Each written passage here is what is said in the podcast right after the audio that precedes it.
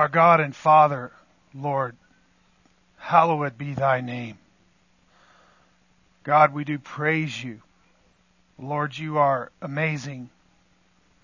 You're awesome. You're glorious. And we thank you. We thank you that you are the holy God and that we have a holy God to look to. We thank you for your holy love which motivated you to send your son Jesus to die as a sacrifice in our place. Oh Lord, we are grateful. We thank you. We thank you for your blessed Holy Spirit, whom you have granted to us, and for the good work that he works in our heart each and every day, causing us to know you and to love you. We thank you for all the good things that you're doing in our lives, for the peace and the joy that you bring us. God, for the security that you bring us even in our dark days, the comfort, the consolation. Oh Lord, even when we're walking through the most darkest of life's trials, you are with us. And we thank you. And then, Lord, even that you would fill us with your joy, the joy of heaven here on earth. And that, God, we might enjoy you and experience you and, and have the hope of eternal life. We thank you. Oh, Lord, your promises are many and vast, and we honor you for them. Lord, today we ask that you would strengthen our faith that you would help us to know and understand your gospel more completely. I pray, Father, that uh, even for today's high topic, that you would grant us the eyes of faith, the ear, the hearing ear. That, Lord, that even though we struggle with these great truths, that you would cause us to believe what your word says by faith, to somehow ascend to the knowledge of your sovereignty. We thank you that by your good providence you did call us and draw us to yourself. Oh Lord, we thank you that even now you live in our hearts by faith. We honor you and we bless you in Jesus' name. Amen. So, uh, today it's my honor to talk to you about the sovereignty of God and salvation. And this is really a topic that takes more than one Sunday, but I think one Sunday is all we get in this series. So I'm hoping to offer you a question and answer time. If somebody can try to remind me about 10, 20 to knock off and to uh, maybe take some questions. That way, if there's anything that's not real clear, I can point you to some resources beyond our class that will help you understand. Okay? because this these topics are really intense and deep, uh, simple yet profound. Amen. And so it, it, it may be, you know, the sovereignty of God and salvation may be something that's familiar to many of you. If you were in our class two years ago, we we we, we dealt with these these uh, these doctrines comprehensively and. Uh, uh, and with others, you, you may really never have even been exposed to some of the things I'm going to say today. But I want to show you them in Scripture. Not only that, I want to kind of put an emphasis on evangelism and help you to understand how this doctrine works in and alongside of evangelism, okay? And so that's really the purpose here today is to, is to understand who saves. God saves. And, uh, and, and so that when we are uh, seeking to preach the gospel to people and bring them to a response to the gospel, we understand that that, that only truly happens by the power of God's Spirit. Amen? And so, um, with that, I want you, if you have your Bible, open up to 1 Corinthians chapter 2, 1 and 2, and we're going to be looking at some scripture there. Um, and if uh, you don't have your Bible with you, most of the scriptures are printed out on today's handouts. And I'm starting down at the bottom of page 116. The bottom of page 116. And there it says, God is sovereign in salvation. This brings us to the question then, how does evangelism work? And um, uh, uh, of course, you know, last week we were talking about at some length and degree the fact that sharing the gospel really is is not only our duty but also our privilege, and that it's the responsibility of every Christian to go out and to share the good news of the gospel. Amen. And then not only that, we talked about the weight of that duty and, and responsibility that in fact it really is the most important thing in the life of anyone how their relationship is with God. Amen. Ultimately, that's the eternal and important truth for anyone who's ever lived. Would you agree? And so, therefore, it's important for us to fulfill that responsibility, um, and that God uses us as the means, if you will, to communicate the message. And what a privilege that is that we get to be called as servants of God of this great message, of which is the most important of all messages. Amen. And so, uh, of course, we do consider it a privilege to be able to share the gospel with people. And then, furthermore, I think when we begin to understand more clearly how God really works in salvation, I think it really kind of lets some of the pressure off of us and allows us to be a little bit more bold and a little bit more patient as we're trying to help people come along. Okay? Because ultimately, we can't turn the light on inside the heart. God has to do that work. Amen? And so we, we really are just ambassadors. We are uh, uh, just giving a witness of the things that we have come to know and see and experience in the kingdom of God. Amen? And we're simply trying to communicate those to others as the means that God uses to bring people to faith. Amen? Okay, so um, that discussion about evangelism being a duty and a privilege brings us to the question then how does evangelism work? Is it really our job to save people? Is the gospel a tool in our hands that we use to save people and cause them to come to faith? Is it really our job to convince people somehow of their need to be saved and of Christ's provision for them to do so? Well, the very clear answer to these questions is no, of course not.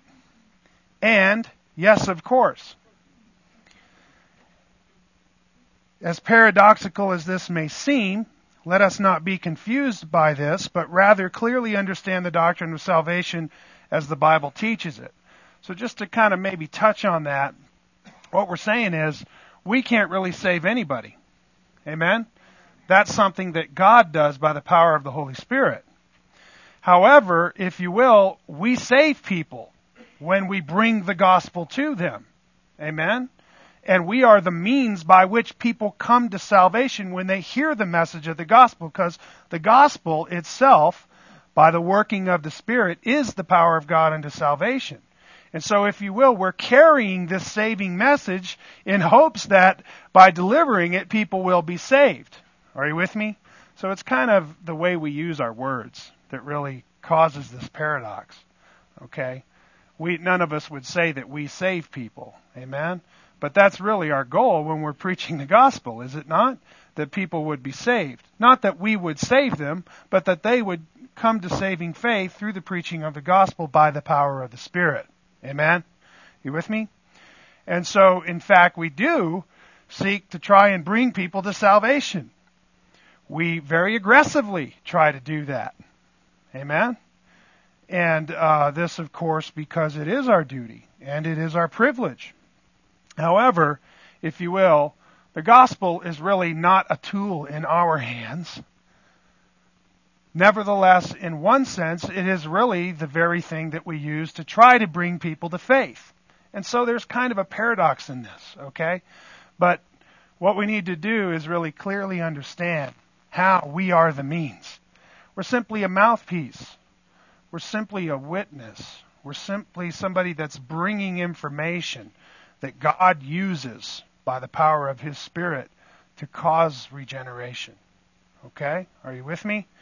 And so, um, we'll talk about that and we'll see that also from Scripture.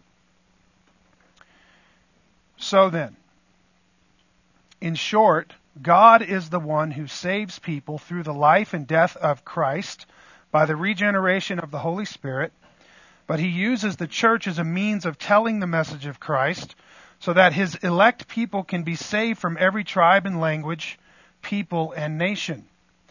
Therefore, God is sovereign in who will be saved, but we are the means of bringing them to faith by our obedience and sharing the gospel with them, which is the power of God unto salvation for all those who believe, regardless of race, class, or gender.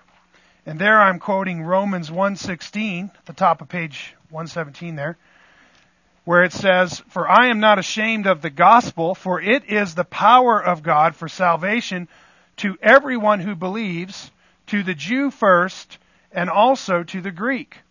And so there Paul is saying that God is not a respecter of anyone's race, is he?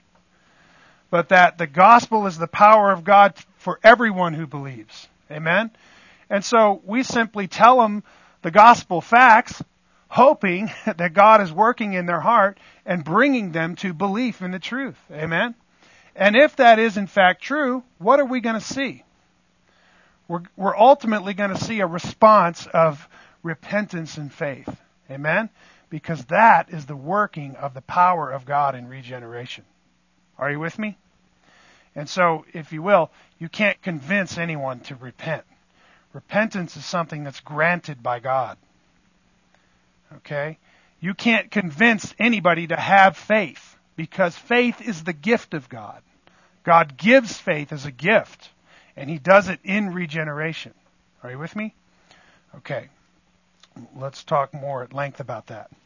In fact, right in the middle of Paul's definitive teaching about the doctrine of God's sovereignty in salvation, that is Romans chapters 8 through 11, he clearly tells us of our great responsibility to be that, to be the means that God uses by preaching the gospel. Okay, so follow with me what I'm saying here the, the great definitive passage on the teaching about God's sovereignty and salvation is contained within Romans chapters 8 through 11. Okay? And there Paul goes into great length describing the sovereignty of God in salvation. He describes there what sovereign grace is. Are you with me? Right in the middle of that passage in Romans chapter 10, he makes these statements, and listen to what he says. Romans chapter 10, verses 12. For there is no distinction between Jew and Greek, for the same Lord is Lord of all, abounding in riches for all who call upon him. For whoever will call upon the name of the Lord will be saved. How then shall they call upon him in whom they have not believed? And how shall they believe in him in whom they have not heard? And how shall they hear without a preacher? And how shall they preach unless they are sent? Now the answer to all those questions is what? They can't. They can't. They cannot. Not that they will not, but that they cannot. You understand? Let's go back and look at those questions. Verse 13. I'm sorry, verse 14. How then shall they call upon him in whom they have not believed? Right? In other words, if they don't believe in Christ, they can't call upon him to be saved. Amen? Next question. And how shall they believe in him whom they have not heard? How can they believe in a Christ they have not heard of? Much less his saving work. Amen? And then the next question, and how, uh, and how shall they hear without a preacher? They can't. Because it takes a preacher to tell the message about the Christ who does the saving in which they need to believe so they can be saved. Amen? Are you with me? And so here's Paul pointing to the fact that, listen, whoever will call upon the name of the Lord shall be saved. And whoever confesses with their mouth, a few verses before, and believes in the heart that God raised him from the dead, they shall be saved. Right? Uh, and yet he points to our responsibility in that. Here he is telling us that God is the one, Romans chapter 8 and 9, who predestines and foreknows and calls and justifies and performs all these acts of salvation, right? Yet he's saying, How are they going to know unless we go out and preach? And so, if you will, he's pointing to our responsibility then and our duty to be the preacher to bring the message, right? And, and he does this right smack dab in the middle of the teaching about God's sovereignty and salvation. And so I, I think it's important then for us to see these two truths as side by side, even though they're not necessarily easy to, to swallow. Okay? They are in tension to some degree, one against the other. Nevertheless, they're both entirely true. What truths? The truth that God is sovereign in the saving of people. Nevertheless, they must respond when He gives them the power to do so. Furthermore, we have a duty and a privilege to carry that gospel message to them to be saved. Okay? Are you with me? Nevertheless, these two truths, I mean, which one of us did not choose to follow Christ? We all did. Every single one of us chose to follow Christ. Okay? And I know this is a difficult thing because, again, it's about our use of words. However, why did we choose to follow Christ? Because we were foreknown, predestined, and called by the Spirit of God. Amen? And of course, that's the doctrine of election, which we're going to talk about here at some length. But nevertheless, there came a point in time and space by the hearing of the message of the gospel and by the working of the Spirit that we made a conscious choice to follow Christ, to receive Him as Lord and Master, to employ the gift of faith that God gave us, and that in repentance. Are you with me? Okay? But all of that happened by the working of the Spirit's power. And so we did have a responsibility to respond, and we did respond. Amen?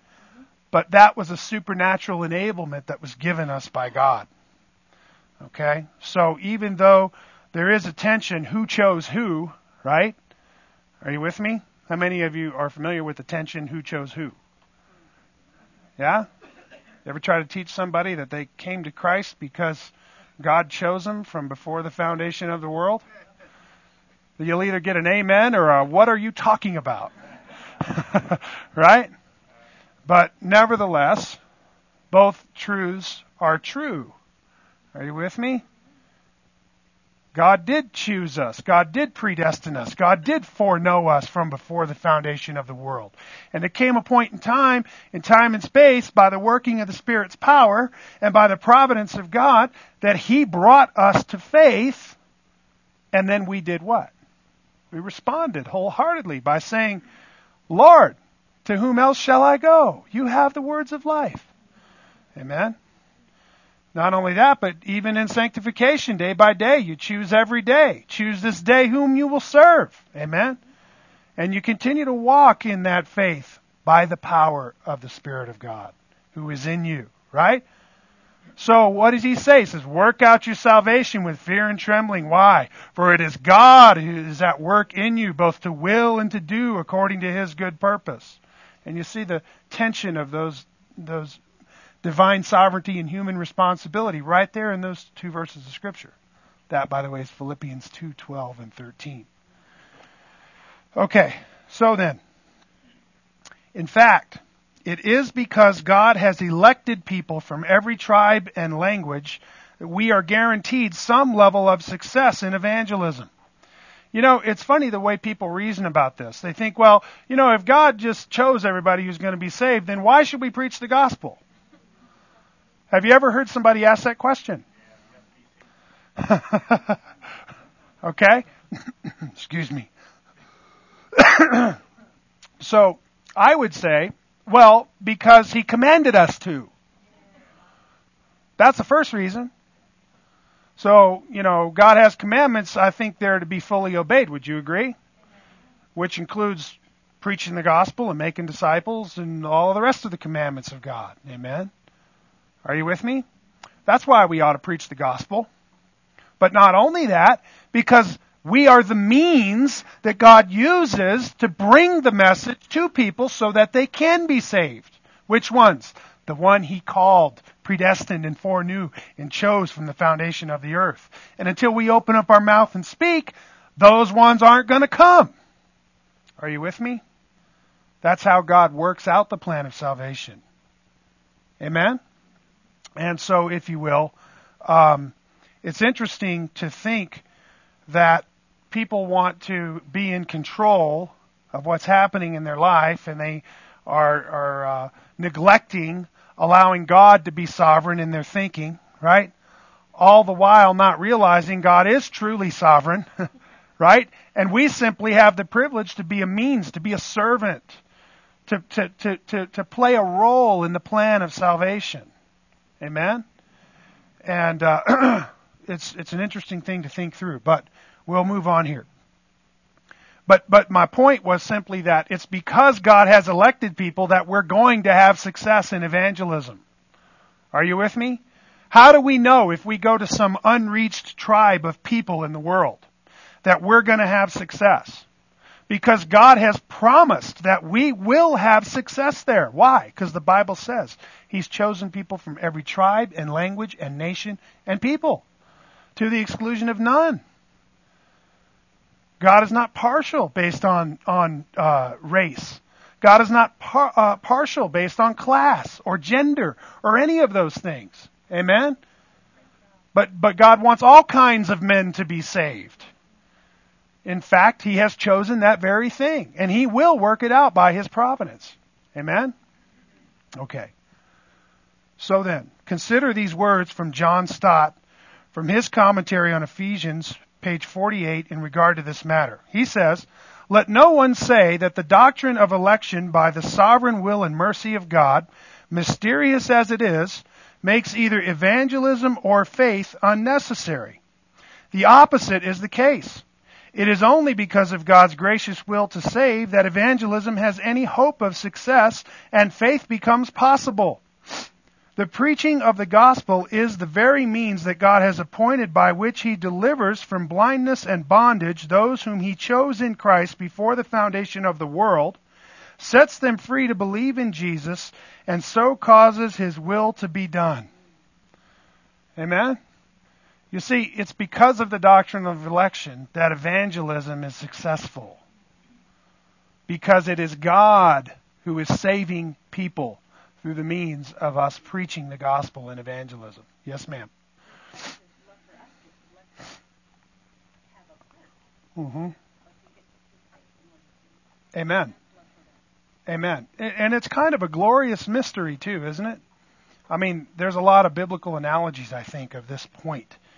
That it's because of God's love for us that He lets us uh, become agents and means and ambassadors. Think about it. Think about how God is glorified when you open up your mouth and testify about the grace of God in Christ. Amen? It's a glorious thing. And the blessing you get when you see a response, right? I mean, what a glorious thing. to see that light come on, you know? It's just an awesome thing. Therefore, it is important for us to grasp the concept that it is God working in the hearts of those He is calling to salvation who will eventually respond to our preaching and be saved. We cannot convince anyone to be saved apart from God's work in regeneration. This is because the natural man does not receive and cannot understand the things of God apart from regeneration. Only the Christian has received the Spirit of God and with him the supernatural ability to know the things freely given to us by God. Now, I want you to look at the Bible with me here. And what I'm talking about here is what, what I call the doctrine of natural inability. Okay? And what it means is, is that man is naturally unable to understand the things of God. That's what the Bible says, as I'm going to point out to you here. But that furthermore, it's only by the power of the Spirit of God in regeneration that natural man comes to a supernatural ability to understand and accept the things from God. Okay? Look with me, 1 Corinthians chapter 2, verses 12 and following. Paul says there, Now we, that is us Christians, have received not the Spirit of the world, but the Spirit who is from God, that we might know the things freely given to us by God, which things we also speak not in words taught by human wisdom, but in those taught by the Spirit, combining spiritual thoughts with spiritual words. But a natural man does not accept the things of the Spirit of God, for they are foolishness to him, and he cannot understand them, because they are spiritually appraised. But he who is spiritual appraises all things, yet he himself is appraised by no man. And so here Paul points out very clearly in verse 12 that because we have received the Spirit who is from God, we might what? Know the things freely given to us by God. You see that? Verse 12 says that we know the things that are freely given to us by God. Why? Because we haven't received the Spirit of the world, but the Spirit of God. Amen? And the following verse, he says, we didn't learn these things because we were taught by human wisdom, right? Instead, we were what? Taught by the Spirit of God. You understand? Because the Spirit of God speaks to us about spiritual realities. What does that mean? Supernatural realities, family. Realities outside of the natural realm.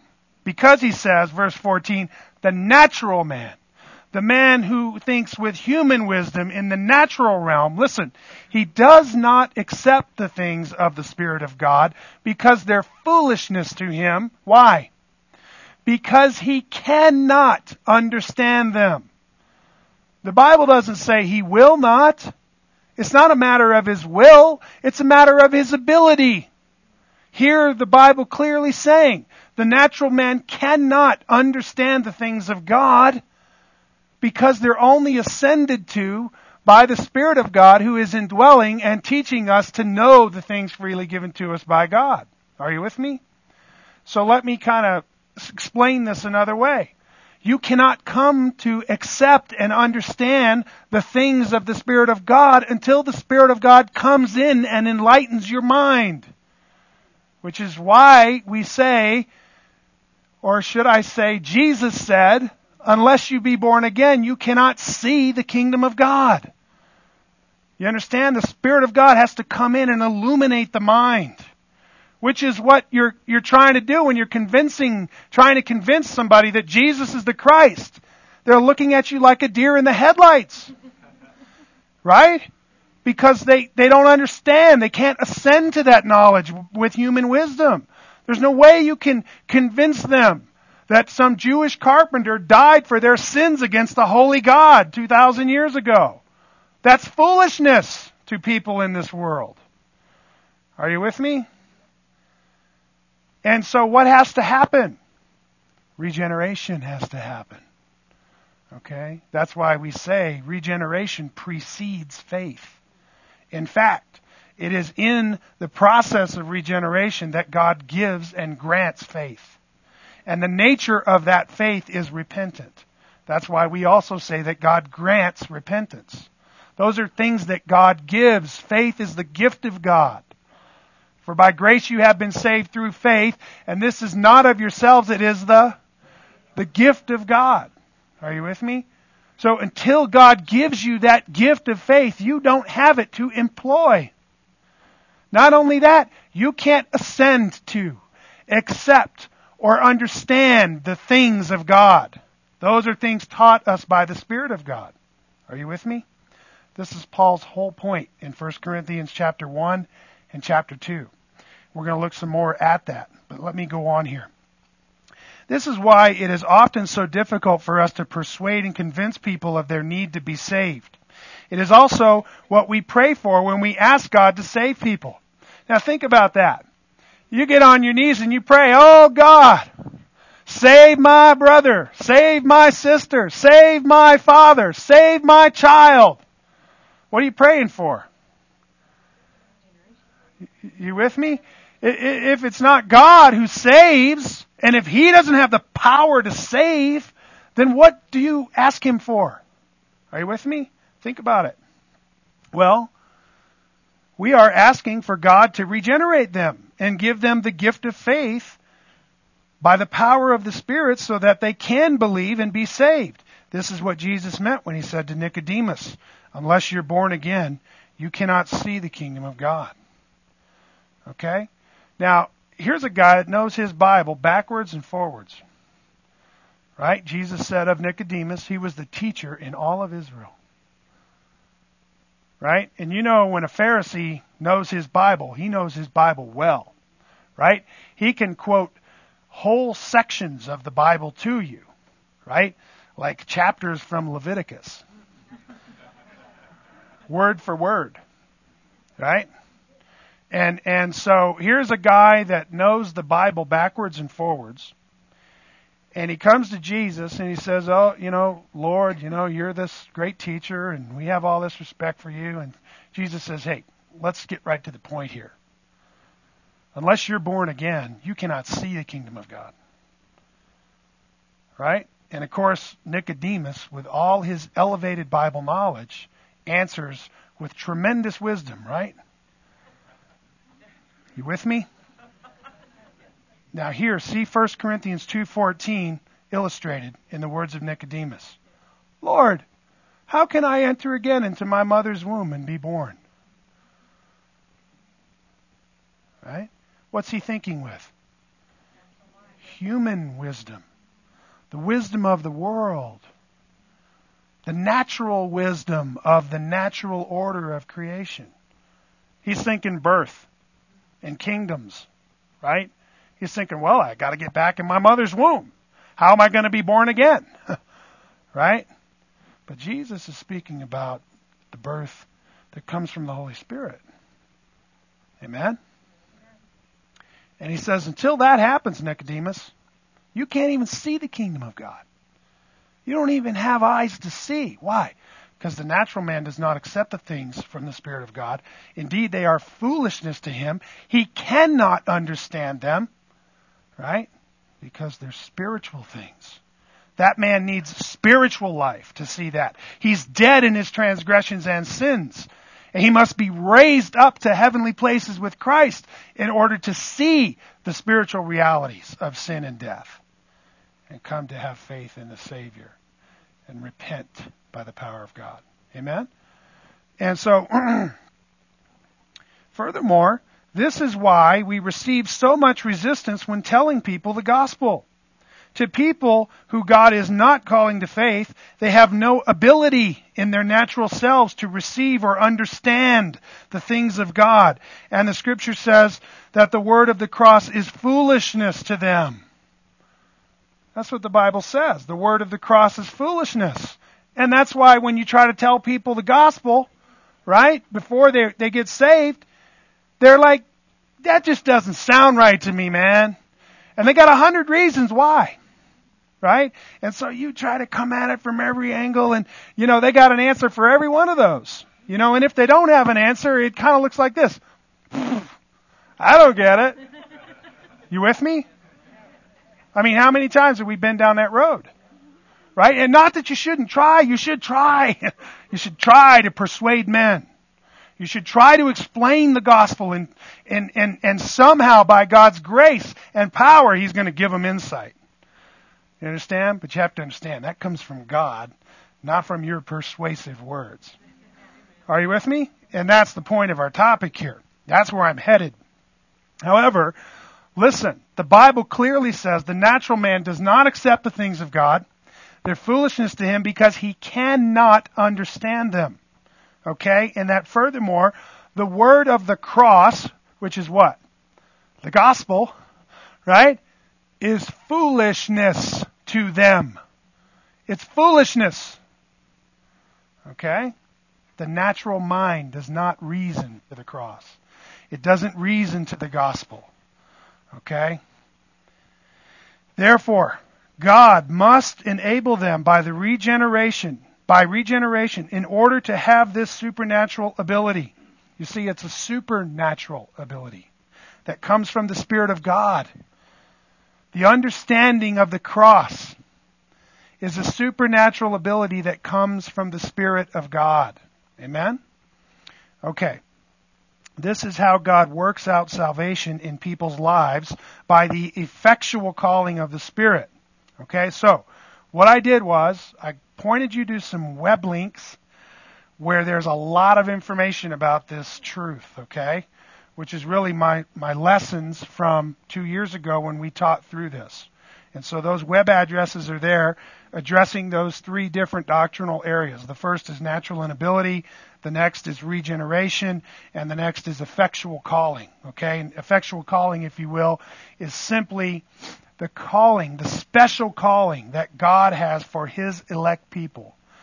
That is the power of God to draw them to Christ and to enlighten their, their minds to the understanding of the gospel and to grant them faith and save them. Okay? So, if you will, the elect are called with an effectual calling, a calling that effects salvation, versus the non elect who simply receive the general call, not the effectual call. Because the gospel goes out to all the world. And whosoever, we go out preaching, whosoever will call upon the name of the Lord shall be saved.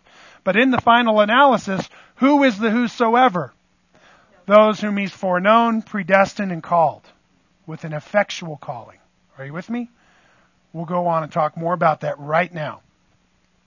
Consider how clearly this matter is stated in 1 Corinthians chapter 1 verses 18 through 31 where Paul gives us some definitive statements about God's sovereignty and salvation. Now, remember the context we just read in 1 Corinthians 2 about we know the things given to us by God because we have the Spirit and the Spirit has taught us with spiritual words and that the natural man does not accept and cannot accept the things of God. They're foolishness to him. The, the prior context of that is what we're going to look at right now, where Paul is saying that people cannot rationalize the gospel. Okay? That people in the world don't think about the gospel in rational terms. Okay? They consider it to be foolishness Paul here is going to expound on that. 1 Corinthians chapter 1 verses 18 and following. This is what he says. He says, For the word of the cross is to those who are perishing foolishness. But to us who are being saved, it is the power of God. For it is written, I will destroy the wisdom of the wise, and the cleverness of the clever I will set aside. Where is the wise man? Where is the scribe? Where is the debater of this age? Has not God made foolish the wisdom of the world? For, since in the wisdom of God, the world through its wisdom did not come to know God, God was well pleased through the foolishness of the message preached to save those who believe. For indeed, Jews ask for signs and Greeks search for wisdom, but we preach Christ crucified to the Jews a stumbling block, and to the Gentiles foolishness. But to those who are the called, both Jews and Greeks, Christ, the power of God and the wisdom of God. Because the foolishness of God is wiser than men, and the weakness of God is stronger than men. For, consider your calling, brethren that there were not many wise according to the flesh, not many mighty, not many noble, but God has chosen the foolish things of the world to shame the wise. And God has chosen the weak things of the world to shame the things which are strong, and the base things of the world, and the despised. God has chosen the things that are not, that he might nullify the things that are, that no man should boast before God. But by his doing, you are in Christ Jesus, who became to us wisdom from God and righteousness and sanctification and redemption, that just as it is written, let him who boasts boast in the Lord. Amen? Now, that's a mouthful that Paul has said there. Amen? But I want to point out some of the things that he said there and help you to understand and see how God is sovereign in salvation and how he's saying that the world through its wisdom doesn't come to know God. And that because it's foolishness to them. Why? Because they cannot understand. The natural man does not accept the things of the Spirit. They're foolishness to him. Indeed, he cannot understand them. Right? So he goes on and he talks about our calling. And he says that it's because of our calling, right, that we who are the foolish and the weak and the despised and the base, right? Because of our calling, we believe. Right? So that what? What's the purpose in it all? That no man will boast of his wisdom in believing in Christ. Right? But that men, when they try to ascend to it, think it's a bunch of foolishness. Till God comes along and does what? Turns on the light. Amen? So, Consider what is meant by the phrase in verse 18. The word of the cross is to those who are perishing foolishness, but to us who are being saved it is the power of God. Paul is here making a distinction between two kinds of people. Those who are perishing and those who are being saved. But consider how he describes the distinction between them. The person who is perishing thinks the word of the cross, that is the gospel, is foolishness and to the one who is being saved, it is the power of God. He continues to draw this out in the following verses, stating that the world through its wisdom did not come to know God. This is to say that it is not a matter of intellectual assent to some common facts about knowing God. For if it were, the world would come to know God simply by reasoning about the facts. He points out that the message indeed does seem like foolishness to the world, and that it is through this foolish message that God is well pleased to save those who believe. Then in verse 24, he, he makes a key distinction between those who perish and those who are being saved. He describes those who are being saved as the called and explains that to them, Christ is both the power and the wisdom of God. He then goes on to describe that the calling of the brethren is not because they were wise, mighty, noble, or strong, but instead that God has chosen the foolish, weak, and base and despised things of the world in order to nullify the wisdom of men so that no man should boast before God.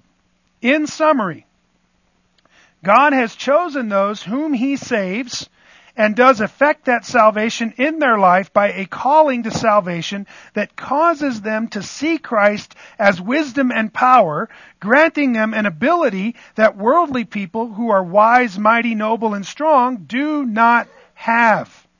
His point is that God saves the foolish, weak, base, and despised in order to show that it is by His doing that people are in Christ Jesus.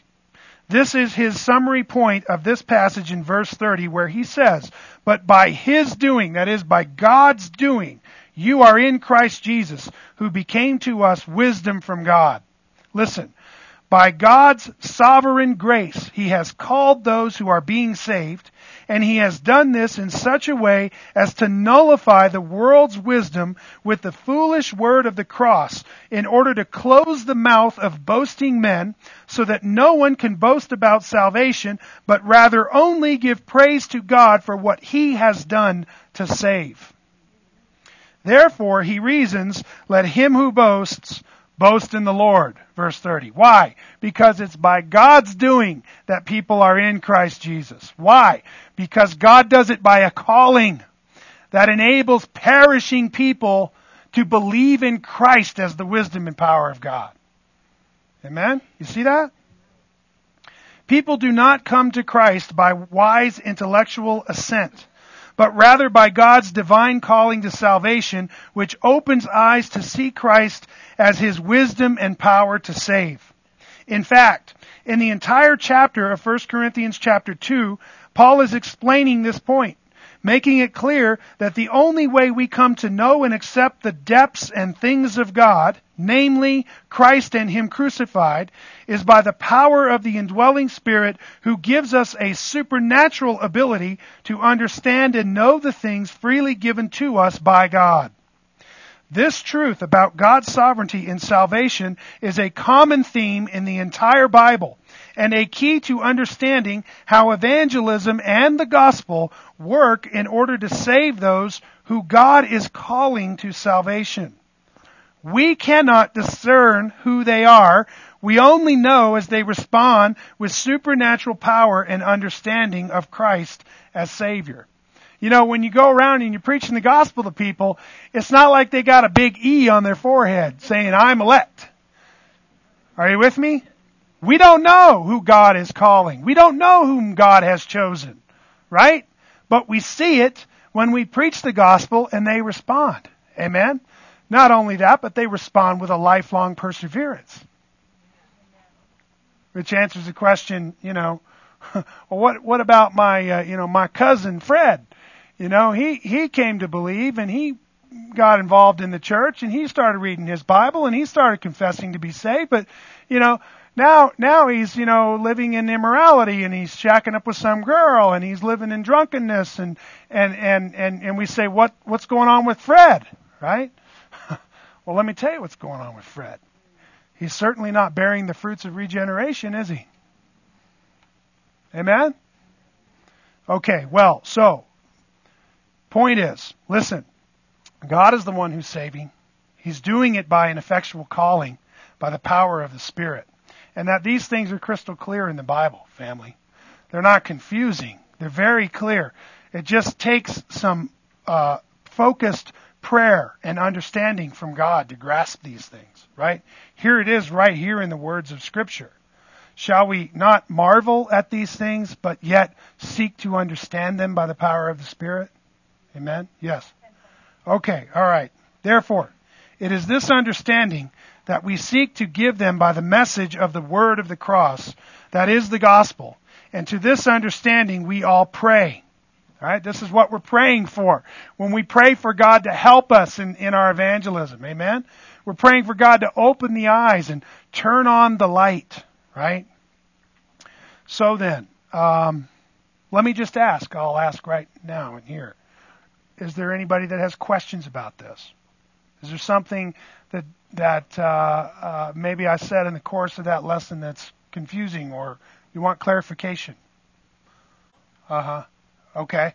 So, does your question maybe revolve around how regeneration precedes faith, or is it faith that precedes regeneration? Right. That, that's a hard. Absolutely. Well. Okay, so uh, let me let me just I want to point you to some resources because I've only got 10 minutes here. Okay, so the first thing I want to do is say that this argument or topic or whatever you want to call it is something that really falls into the category of what we call the Ordo Salutis. Ordo Salutis. The order of salvation. Okay? So, in other words, in the Bible, we have all these terms that talk about how salvation happens, what are the different elements of it, and so on and so forth, okay?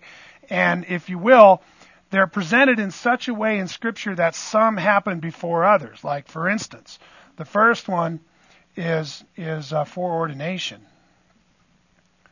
Foreordination. Right? Which we might also call predestination because these things have to do with time, right? This is predestination. This is foreordination. Those are terms that have to do with time, right? And so when we look at the Ordo Salutis, we realize, well, what is the first thing that happens in salvation? Well, it's God choosing his elect from eternity past. Okay, well, okay, so how does that happen in time and space, right? Well, that happens as as if you will, salvation is worked out in the course of time and space. And when we get focused on what actually happens at conversion, that's when we see these things happening simultaneously. Or should we say, it appears that they happen simultaneously, unless the scripture can give us some kind of specific evidence as to one happening before the other. Okay? But we can see that clearly when we talk about regeneration and faith, because we know what the Bible says about regeneration and we know what it says about faith, and it's clear, therefore, that regeneration must precede faith. For instance, the example that I gave you with Nicodemus and what Jesus is saying, right? His point is, is that unless you're born again, you can't even see the kingdom of God. Then he goes on, unless you're born of the water and of the Spirit, you can't enter the kingdom of God, right? So he's saying that being born again is a prior um, um, uh, condition that needs to be met in order for me to see the kingdom of God, right? And not only that, also to enter the kingdom of God, right? Well, furthermore, he tells us, uh, Paul tells us in 1 Corinthians 2 that we can't accept the things of God, and a natural man cannot understand them, right? But in that same passage, he tells us that we know the things freely given to us by God because we have what? The Holy Spirit, right? So this comes down to an, an argument about another term I'm going to tell you about, which is called prevenient grace. Prevenient grace is that term that describes the regenerating work of God in bringing the gospel to the understanding of man and granting him faith to believe. Okay? Prevenient grace is the granting of faith. So I'm sorry, I'm not going to do a good job at listing out the Ordo Salutis because I can't remember. Does anybody want to help me? Foreordination, calling, I know comes after that, and and then comes regeneration regeneration, and then comes faith, and then comes conversion, right? And what happens in conversion is justification, right? Come on, help me out here. And sanctification is after that. And after that is glorification. Now, I know we missed one, but I can't tell you which one it is. repentance is the character of true faith. Faith, faith is really two things. Okay? It's trusting in Christ to the point that one changes their actions by the power of God. Okay? So, anyway, I hope I answered that. If not, if not, if you'll go look at those two web links, regeneration and effectual calling, that, that topic will be addressed. Furthermore, this Ordo Salutis, there's a great section on that in Grudem's systematic theology. I think it's chapter 32. It's his chapter on election. The very first thing he deals with is the Ordo Salutis, and he gives a lot of biblical reasons why regeneration precedes faith. Okay? So that's another resource to help you. Yes, ma'am. You know, it could be. It could be. And, and I'm sorry. I don't remember. But um, the point is, is that the calling, right, is, if you will, a divine action whereby God is bringing us to faith, right? So uh, I think you're right. I think you're right. I think calling, um, regeneration comes before calling. Nevertheless, the fact of the matter is, people don't get saved until God does this work. Are you understand? The reason why is because the natural man cannot understand the things of God. he cannot understand them. They're foolishness to him until the Spirit of God comes along and enlightens the mind and grants the gift of faith. Are you with me? Yes, ma'am. Conviction. Okay, yeah, well, I would say that that's a part of, of the calling. It's one of the things that affects salvation, right? We, we hear the law, and the law comes in and slays, it kills us, right? And Paul says, but the opportunity afforded by the commandment brought to, brought to uh, bear in me every kind of sinful work right?